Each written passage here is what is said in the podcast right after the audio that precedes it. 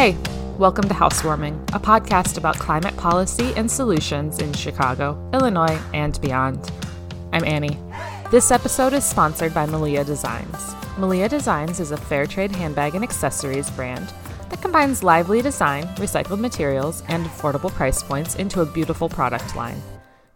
Before we get started, I want to share that Abby is taking a break from producing and hosting the podcast for a few months. While she won't be appearing in this episode, Abby did take the lead on doing this interview, and I'm really grateful for her help on everything we've done so far. So, I'll be flying solo in this episode, and then my friend Sarah Burry will join me as a guest co host for our next episode and continue in that role for the next few months. Today, we're talking to Jen Walling and Carrie Shepard, who work with the Illinois Environmental Council about their work on a just transition to renewable energy in Illinois, what they expect from Governor Pritzker's administration, and the things we can keep an eye on in the Illinois legislature in the coming months. I'm Jen Walling, the Executive Director of the Illinois Environmental Council. Uh, IEC is an organization that was formed in 1975 and we were formed by other environmental organizations in Illinois, like the Sierra Club, the Izaak Walton League, Audubon Society. They got together and they realized that the environment kept losing in Springfield. And so they formed the Illinois Environmental Council, and we exist to represent and lobby and write policy on behalf of over 80 different environmental organizations in Illinois. We have uh, a few major issue areas. Um, one of them is conservation and open space. One of them is food production, sustainable agriculture. One of them is Great Lakes and drinking water. And the final one that we want to talk a little bit more tonight is about clean energy and climate change. My name is Carrie Shepard, and I work for the Illinois Environmental Council as the policy director. Most of my time is spent working with the Clean Jobs Coalition, which is a coalition of environmental nonprofits and uh, clean energy businesses in the state of Illinois in our process to work together to design and advocate for the best clean energy legislation that we can get for our state. One of the bills that the Illinois Environmental Council has been working on is House Bill 3624 and Senate Bill 2132, known as the Clean Energy Jobs Act. It's an incredibly comprehensive piece of legislation aimed at getting Illinois to 100% renewable energy by 2050, among other things. You might have heard about it in the news recently. It's gotten a lot of attention since it was proposed this past February, and in recent weeks, there's been an uptick in activism to get it passed in Springfield. Carrie gave us an overview of what's in the bill. So, uh, the Clean Energy Jobs Act is a very comprehensive piece of environmental legislation that is designed to accomplish uh, a number of really important goals. Uh, one of which is to put Illinois on a path to get 100% of our electricity from renewable resources by 2050. Uh, along the way, we also want to achieve a carbon-free power sector by the year 2030. Uh, this is an important part of making a rapid transition towards the clean energy goals that we want to accomplish in order to meet our climate change mitigation priorities. Additionally, you know, there are a number of ways in which a state or a country could decide to meet their 100% renewable goal, whether it's through, um, you know, utility scale, larger developments or smaller developments. And uh, Illinois, through CEJA, would be doing this in a very uh, equitable manner that promotes jobs and economic opportunity for communities across the state of Illinois. So this includes job training programs. Uh, this includes benefits for small businesses that are trying to get started in the renewable energy industry, um, and a, num- a number of other great programs. Additionally, there is an element to it in the transportation sector. CEJA is designed to reduce the equivalent of about 1 million uh, cars uh, from the road in terms of our reduction in gas and diesel usage across Illinois. And we've been doing this through a number of programs, including things such as building more uh, electric vehicle charging infrastructure in our state. And importantly, all of this is done in a way that's designed to be cost effective for consumers. You know, we want to see people uh, both have uh, cleaner air as well as have an economic benefit for these programs. And as clean energy gets more and more cost competitive, that becomes easier and easier to do. 100% renewable energy is a huge, important undertaking. Only a select few other states have been able to pass something like this. So, what makes this bill different?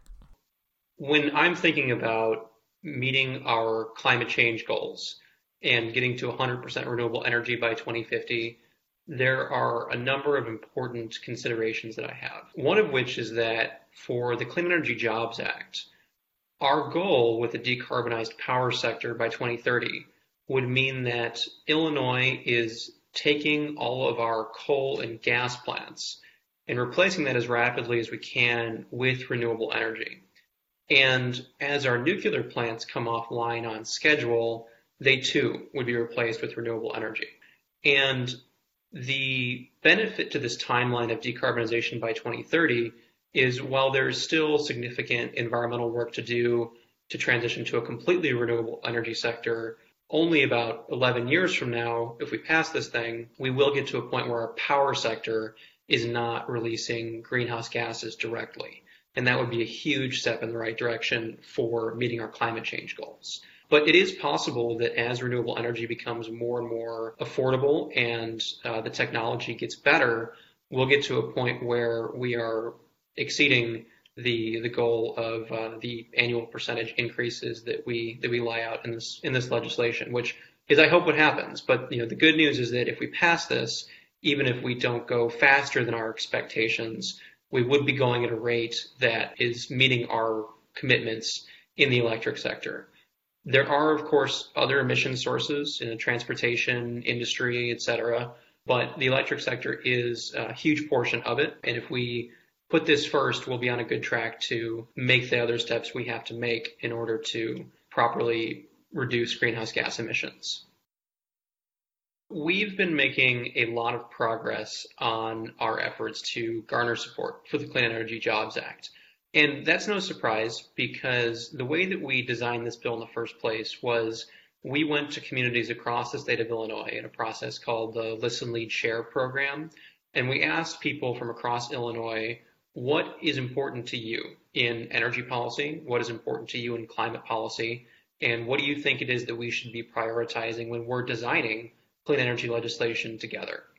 Um, and I think that process was really helpful for us to learn what it is the public truly cared about and not just be speculating about, um, oh, the public must care about X or the public must care about Y. But if you, actually, if you actually ask them and get an answer on that, it helped us to design a piece of legislation that the community would rally around. And since then, you know, we have actually drafted this bill. Uh, we recently passed the point where we have uh, more than half of uh, state senators as co-sponsors for the bill, which is huge. It really puts us on the right track to, you know, to hopefully pass CEJA in the near future. And I would say to, you know, keep an eye out for it in the news and keep contacting your elected officials because this is something that, that could happen soon with enough support, and we hope we get there. Abby and I were both happy to see that CEJA was written with equity and economic justice in mind. The Illinois Environmental Council is a founding member of the Illinois Clean Jobs Coalition. Carrie and Jen both work closely with the coalition, which can be credited with pushing for this focus in the bill. We asked a bit more about the coalition's work and why this focus on economic justice is important in a bill like CEJA. The Clean Jobs Coalition is a coalition of environmental groups like you might expect, but also businesses, health groups, environmental justice groups, social justice groups, labor, all of these different um, organizations that have come together to support clean energy and clean energy jobs. The Clean Energy Jobs Act has a number of programs that are designed for the benefit of environmental justice communities. Um, and not just designed for, by the way, but designed by members of environmental justice communities. For example, the uh, Clean Jobs Workforce Hubs, which teach people how to start careers in uh, working as clean energy technicians, whether that's installing solar panels or uh, energy efficiency jobs or other positions in those in that line of work. Or also, if you're interested in starting a small business in the clean energy industry, there are resources to do that. And these programs are specifically designed to serve a number of communities, including prominently members of environmental justice communities, because equity is a very important part of this. And while we want to move to a transition of uh, 100% renewable energy, we want to do it in a way that is uh, for the benefit of people across Illinois. We've noticed that since Governor Pritzker was elected last year, a lot of Illinois residents have kind of checked out of following along with state politics, assuming that we're in good hands with a more progressive administration and a Democratic supermajority in the legislature. Carrie and Jen had some important advice for environmentalists in Illinois, though. I would say just no way are we just going to pass this really easily. I know that uh, the Governor Pritzker got a lot of his agenda done during the spring session, but I think it's telling in that clean energy didn't end up on that agenda.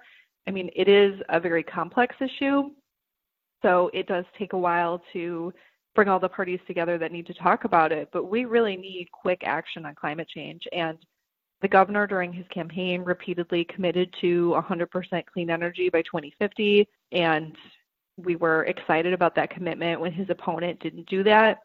But within the Illinois legislature, despite the huge supermajority of Democrats, we only barely have a majority that believe in climate change. Not believe in climate change, but believe action needs to be taken on climate change. And we had a bill that we passed this session, and it repealed the 1998 Kyoto Protocol Act, which uh, was a response to the Kyoto Protocol signing that was going on globally.